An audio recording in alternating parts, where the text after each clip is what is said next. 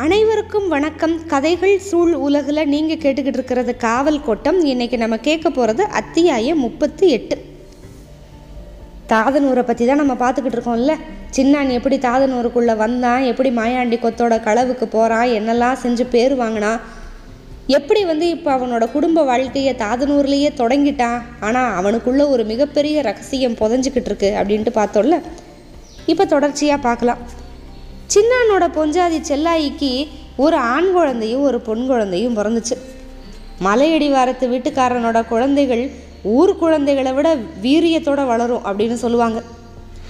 விடிஞ்சதும் பாறையோட மூஞ்சியில் முழிக்கிறவனோட குழந்தைகளை பாறைகள் தான் வளர்க்குமா? மகன் காக்கையன். இந்த வயசுலேயே மலைக்குள்ளே சத்தம் கேட்கறது மாதிரி கல் எரிஞ்சுக்கிட்டு இருக்கான்.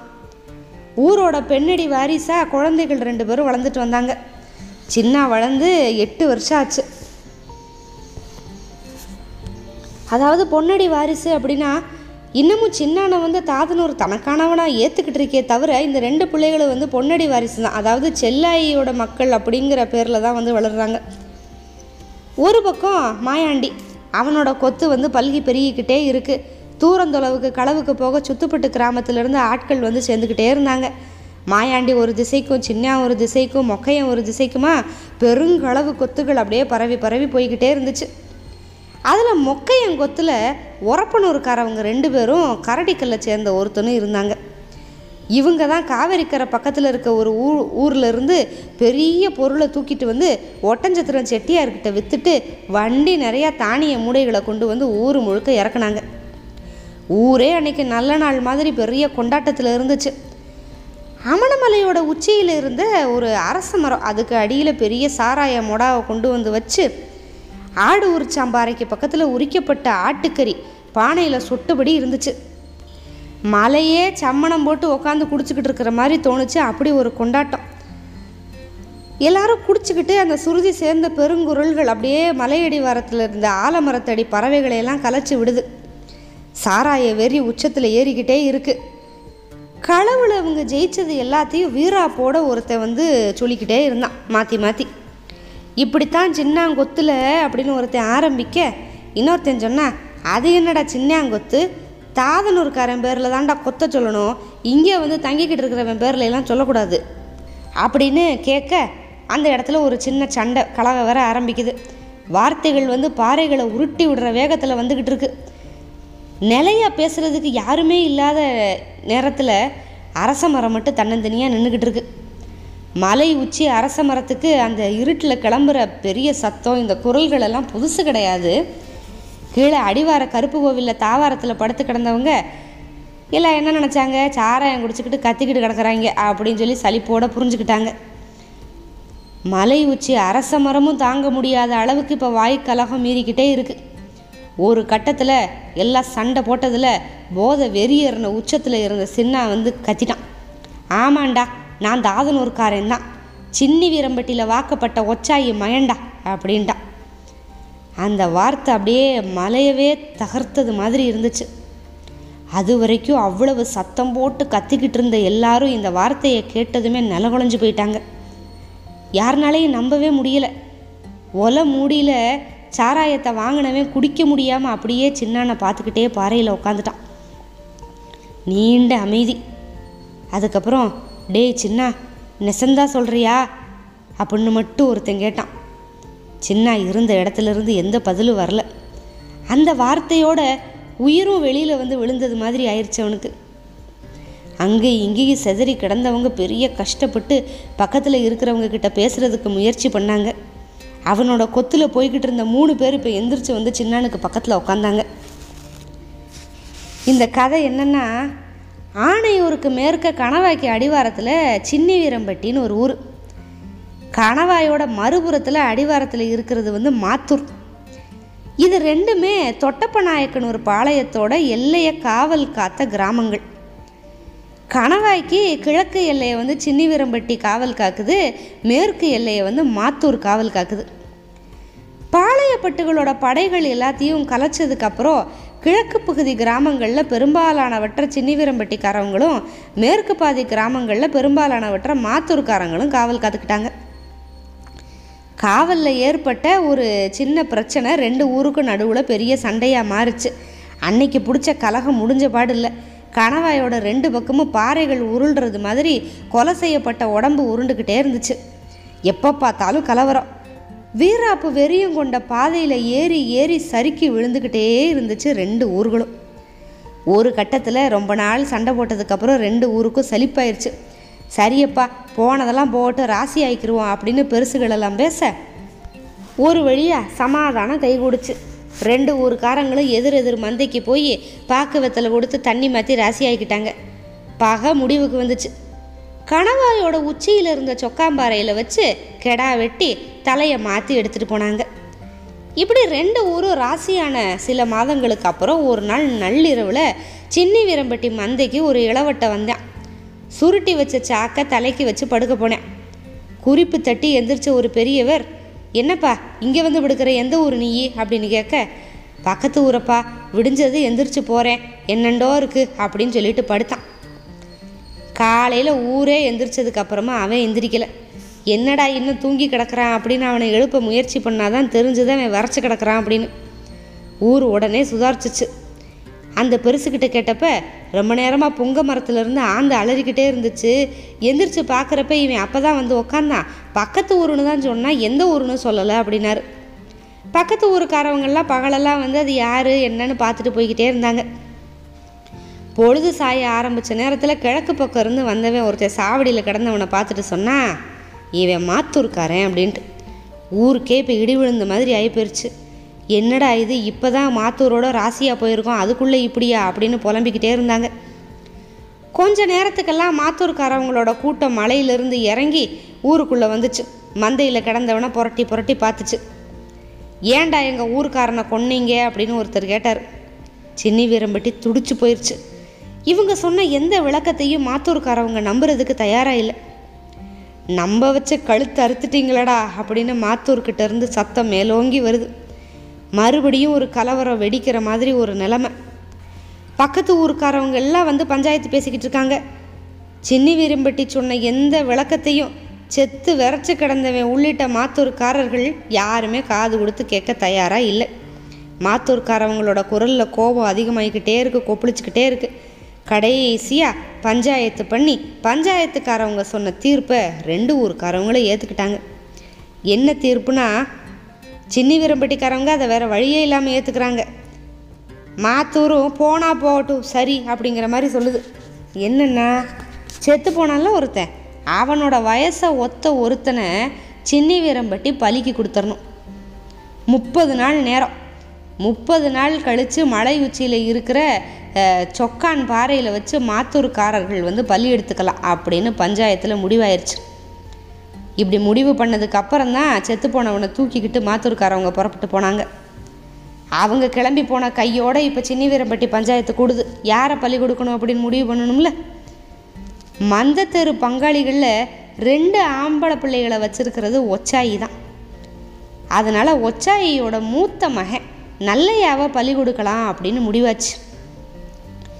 அப்போ இருந்து முப்பது நாள் நல்லையாவுக்கு வந்து ஊர்க்கஞ்சி தான். ஏன்னா முப்பதாவது நாள் வந்து அவனை கொலை பண்ணிடுவாங்க ஊரில் இருக்கிற எல்லாரும் நல்லையாவுக்கு வந்து சாப்பாடு போடுவாங்க. அதுதான் முப்பது நாள். ஒரு நேரத்துக்கு ஒரு வீடு அப்படின்னு முப்பது நாள் ஊரே கஞ்சி ஊற்றணும் ஒவ்வொரு வீட்டில் இருக்கிறவங்களும் ஆசை ஆசையாக சமைச்சு போட்டாங்க. வாய்க்கு ருசியாக வக்கணையாக எல்லாத்தையும் சமைச்சு போட்டாங்க. முப்பது நாள் அவனை பார்க்குறப்ப எல்லாம் பெண்களுக்கெல்லாம் கண்ணீர் முட்டிக்கிட்டு வரும்.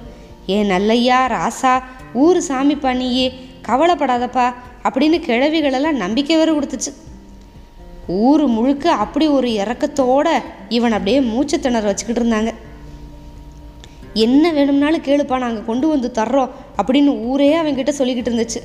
அவன் யாருக்கிட்டே எதுவுமே கேட்கல கேட்க எதுவும் இருக்கிறதாகவும் அவனுக்கு தோணலை. ஆனால் அவனுக்கு உள்ள ஒரே ஒரு ஆசை இருந்துச்சு. மந்தையில் கிடந்தவன் எப்படி செத்தான் அப்படிங்கிற உண்மையை முப்பது நாளுக்குள்ளே தெரிஞ்சுக்கணும் அப்படிங்கிறது. ரொம்ப நேரமாக புங்க மரத்தில் ஆந்து அலறிக்கிட்டே இருந்துச்சு அப்படின்னு அந்த பெருசு சொன்னது மட்டும்தான் ஒரே ஒரு தடயம். ஆனால் அவன் எதை பற்றியும் யாருக்கிட்டேயும் எதுவுமே பேசலை. சாப்பிட போகிற ஒவ்வொரு வீட்லேயும் இருக்கிற ஒவ்வொரு மனிதனோட முகத்தையும் வார்த்தைகளையும் உணர்வுகளையும் வச்சு அவன் தேடிக்கிட்டே இருந்தான். தினமும் இரவு சாவடியில் வந்து படுத்ததுமே அன்னைய தினம் தனக்கு கஞ்சி ஊற்றின வீடுகளில் பெண்கள் அழுதுது இது எல்லாத்தையும் யோசித்து யோசித்து அவங்க கண்ணீர்களை கையில் வச்சு முத்து மாலையை மாதிரி துளி துளியாக உருட்டிக்கிட்டே உண்மையை தேடிக்கிட்டு இருந்தான். ஒவ்வொரு நாளும் சாவடியில் அந்த செத்து போனவன் விரைச்சி படுத்து கிடந்தால அதே இடத்துல தான் படுத்து தூங்கினான். இப்போ நாள் ஓடிக்கிட்டே இருந்துச்சு. ஊர் சிந்தின கண்ணீரோட அளவு தாங்கவே முடியாதபடி இருந்துச்சு. அவன் ஏறக்குறைய மௌனமாயிட்டான் நல்லையா. சின்ன பசங்களோட கூட்டம் எப்போ பார்த்தாலும் இவனுக்கு பின்னாலேயே தெரிஞ்சது. கடைசி மூணு நாள் மந்த தெரு பங்காளிகளோட சாப்பாடு அதாவது அவனோட பங்காளிகளோட சாப்பாடு. அவனுக்கு வயிறு முட்டு சாப்பாடு போடணும் அப்படின்னு அவங்க விதவிதமாக ஆக்கி வச்சாங்க. ஆனால் அவனுக்கு சாப்பிட என்ன இருக்குது அப்படின்னு அவங்களுக்கெல்லாம் தெரியல. கணவாய் உச்சியில் படர்ந்து கிடந்த சொக்கான் பாரு ரெண்டு கைகளையும் விரித்து தனக்கு கஞ்சி ஊத்து அப்படின்னு கேட்குறது மாதிரியே இருந்துச்சு. இருபத்தொம்போதாவது நாள் காலக்கஞ்சி கஞ்சி வீட்டில் முடிஞ்சது மதிய கஞ்சி மாமை வீட்டில் முடிஞ்சது இரவு கஞ்சி அன்னைக்கு அவன் வீட்லேயே அதிகாலையில் மந்தையில் ஒருத்தர் செத்து கிடக்குறான் அப்படிங்கிற செய்தி கேட்டு வீட்டில் இருந்து எந்திரிச்சு வந்தவன் அதுக்கப்புறம் வீட்டுக்குள்ளேயே போகலை. அன்னைக்கு இரவில் இருந்தே ஊர்க்கஞ்சி ஆரம்பிச்சிட்டாங்கல்ல அதுக்கப்புறம் இன்னைக்கு தான் இன்றைக்கி இரவு தான் இப்போ வீட்டுக்குள்ளே போகிறான் அவன் வீடு அவனுக்கு நிறைய சொன்னது. ஏதோ ஒரு உண்மை அவன் வர்றதை அறிஞ்சு வீட்டுக்குள்ளே மறைஞ்சுக்கிற பதுங்கியபடியே இருந்துச்சு. ஆனால் பிறந்ததுலேருந்து அவனை தெரிஞ்சு வச்சிருந்த வீடு பதுங்குற உண்மையையும் சேர்த்தே அவனுக்கு சொல்லிடுச்சு நீண்ட நாட்களுக்கு அப்புறம் வயிறு முட்டை கஞ்சி குடித்தான் இரவு வந்து செத்து வரைச்சவன் படுத்த இடத்துலையே வந்து படுத்தான். நேர் எதிர் மூலையில் அவனோட வீட்டுக்கு கிழக்க இருந்த புங்க மரத்திலிருந்து ஆந்தைகள் எதுவுமே அலறல. அவன் தெளிவடைஞ்சவன் மாதிரி அமைதியாக தூங்கினான். ஆனால் ஊர் வந்து ஒரு பெரிய துக்கம். அதை தொண்டை குழியில் வச்சு முழுங்க முடியாமல் தவிச்சு கிடந்தது. இரவோட தடயங்களை அழிச்சுக்கிட்டு மறுநாள் உதயமாச்சு. கரிச்சானும் காகமும் குரல் கொடுத்து அந்த துக்கமான அந்த நாளை பார்க்க சொல்லி மனிதர்களை விடாமல் எழுப்புச்சு. எதிர்கொள்ள முடியாத மனநிலையோடு ஒவ்வொருத்தரும் எந்திரிச்சு வர்றாங்க. சாவடியில் படுத்து கிடந்தவங்கெல்லாம் அந்த நாளை வேற வழி இல்லாமல் முழிச்சு பார்த்தாங்க. பார்த்தா இடது பக்கம் நல்லையா படுத்து கிடந்த இடம் காலி. வெளியில் எங்கேயாவது போயிருப்பான் அப்படின்னு நினச்சிக்கிட்டே தூணில் சாஞ்சு உக்காந்தாங்க. ஒவ்வொருத்தராக ஆணும் பொண்ணுமா மந்தையை நோக்கி வர ஆரம்பித்தாங்க வெளியில் போனவே இன்னும் வரலை அப்படின்னு மலையோரமாக ஒருத்தன் பார்க்க போனான். அந்த பக்கம் இல்லை அப்படின்னு சொல்லிட்டு திரும்பி வந்தான். சரி தோட்டந்துறவு பக்கமாக போயிருப்பானப்பா போய் பாருங்க அப்படின்னு சொல்லி அனுப்பி வச்சாங்க. கொஞ்ச நேரத்தில் அவங்களும் திரும்பி வந்தாங்க. நல்லையா எங்கேயுமே இல்லை. இந்த உண்மை ஊரை இப்போ கொஞ்சம் கொஞ்சமாக மாற்றுது எவ்வளவோ சோகத்தோடு எந்திரிச்சாங்க. இப்போ பயம். ஊரே பதற ஆரம்பிச்சிருச்சு. எங்கே தேடியும் அவன் கிடைக்கல. முப்பது நாளாக அவன் மேலே ஒரு இறக்கம் தழும்பிக்கிட்டே இருந்துச்சுல. இது அப்போ அப்படியே வந்து கோவமாக வெறியா அப்படியே மாறிச்சு. ஏமாற்றப்பட்ட புலி மாதிரி ஊர் அப்படியே சீருது மாத்தூரில் பெரிய கூட்டம். இப்போ மறுபக்கத்துலேருந்து மலை ஏறி வர ஆரம்பிச்சிருச்சு இங்கே பலி எடுக்கிறதுக்கு. சின்னி வீரம்பட்டிக்கு என்ன பண்ணுறதுனே தெரியல. நல்லையா ஊரோட மானத்தை பலி எடுத்துட்டு போயிட்டான். மந்தக்கல்ல ரெண்டாவது இழவு விழுந்து கிடந்தது அப்படின்னு முடிவு பண்ணிட்டாங்க. சொக்காம்பாறைக்கு மாத்தூர் கூட்டம் முழுசாக வந்ததுக்கு அப்புறம்தான் வேற வழியே இல்லாமல் சின்னி வீரம்பட்டி மலையேற ஆரம்பிக்குது. ஊரை மட்டும் விட்டுட்டு எல்லாரும் மலையேறி போகிறாங்க மைதானம் மாதிரி விரிஞ்சு கிடந்த சொக்காம்பாறையில் முகத்தை தொங்க போட்டுக்கிட்டு சின்னி வீரம்பட்டிக்காரங்க வந்து நின்னாங்க. அவங்க நடந்ததை சொன்னப்போ மாத்தூர்காரவங்கெல்லாம் ஒரு இலக்காரமாக சிரிப்பு. பொழுதாயிக்கிட்டு இருக்கு பலிக்கு ஆளை ஒப்பட அப்படின்னு மாத்தூர் பெரியவர் கேட்குறாரு வேற வழியே இல்லை. நல்லையாவோட தம்பியை சின்னி வீரம்பட்டி கொடுத்துச்சு.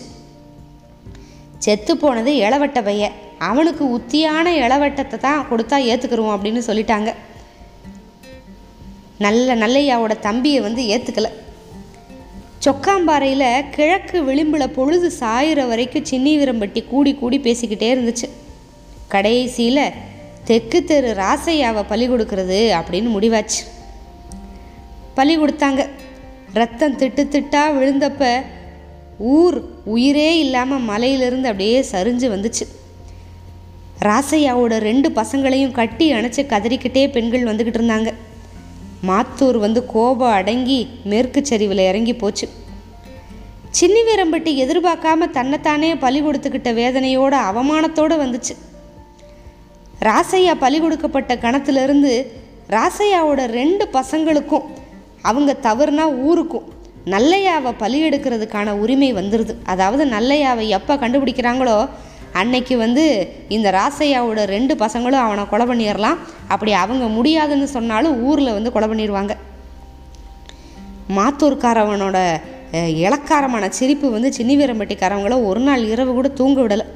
ஊர் ஊராக அலைஞ்சாங்க நல்லையாவை தேடி. எங்கே தேடியும் நல்லையா சிக்கவே இல்லை. பல ஆண்டுகளாக ஊர் பொறுமை காத்து உட்காந்துச்சு தவிச்சுது. அப்புறம் ஒரு வழியாக விட்டாங்க. எப்படியாவது அவன் ஒரு நாள் வருவான் அப்படின்னு சொல்லிட்டு. அப்படி எப்போ இதெல்லாம் மறந்து உக்காந்தாங்களோ இன்னைக்கு அமணமலையோட சாராய பானையிலிருந்து பொங்கி வழிஞ்ச உண்மை உரப்பனூர் வழியாக ஊர் வந்து சேர்ந்துருச்சு. இது இப்போ தாதனூருக்கு ஒரு பெரிய இக்கட்டான நிலைமை. நமக்கு என்ன கேள்விகள் அப்படின்னா நல்லையா முப்பது நாள் ஊருக்கஞ்சி குடித்து எப்படி அந்த மாத்தூர்காரை செத்து போனான் அப்படின்னு தேடிக்கிட்டே இருக்கிறப்ப கடைசியாக அதுக்கான விடை வந்து அவன் வீட்டுக்குள்ளே வந்ததும் தான் அவனுக்கு கிடச்சது. அப்படி என்ன கிடச்சது? அப்போ எப்படி அந்த மாத்தூர்காரை செத்து போனா? எதனால் அப்படி நடந்துச்சு? இது எதுக்குமே நமக்கு விடை தெரியல. நல்லையா அப்படிங்கிற சின்னானுக்கு மட்டும்தான் தெரியும். இப்போ உண்மை வெளியே வந்துருச்சு. ஏற்கனவே என்ன உத்தரவு அப்படின்னா செத்துப்போன ராசையாவோட பசங்க வந்து என்னைக்கு நல்லையாவை பார்த்தாலும் வெட்டி கொண்டுடலாம் அப்படி அவங்க கொள்ளாட்டி கூட ஊர்க்காரவங்க எல்லாம் வந்து சேர்த்து கொ- சேர்ந்து கொள்ளணும். அதாவது சின்னி வீரம்பட்டி ஊர்க்காரவங்க. இப்போ தாதனூரில் அதாவது அவங்க அம்மாவோட பிறந்த ஊரில் வந்து நல்லையா மாட்டிக்கிட்டான். இன்னும் இந்த விஷயத்தை வந்து எப்படி சின்ன வீரம்பட்டிக்காரவங்களுக்கு தெரிய போது இதை தாதனூர்காரவங்களே போய் சொல்லிடுவாங்களா இல்லை மறைச்சிருவாங்களா? அப்படியே விஷயம் எல்லாம் தெரிஞ்சதுக்கப்புறம் அவங்க என்ன செய்ய போகிறாங்க சின்ன வந்து தான் மனசில் இருக்கிற அந்த இன்னொரு பெரிய ரகசியம் அதாவது மாத்தூர்காரன் எப்படி செத்தான் அப்படிங்கிற ரகசியத்தை வந்து வெளியில் சொல்லுவானா? நமக்கும் அது தெரிய வருமா? இது எல்லாத்தையும் நம்ம வர்ற அத்தியாயங்களில் பார்க்கலாம். காத்துக்கிட்டுருங்க மிக்க நன்றி. வணக்கம்.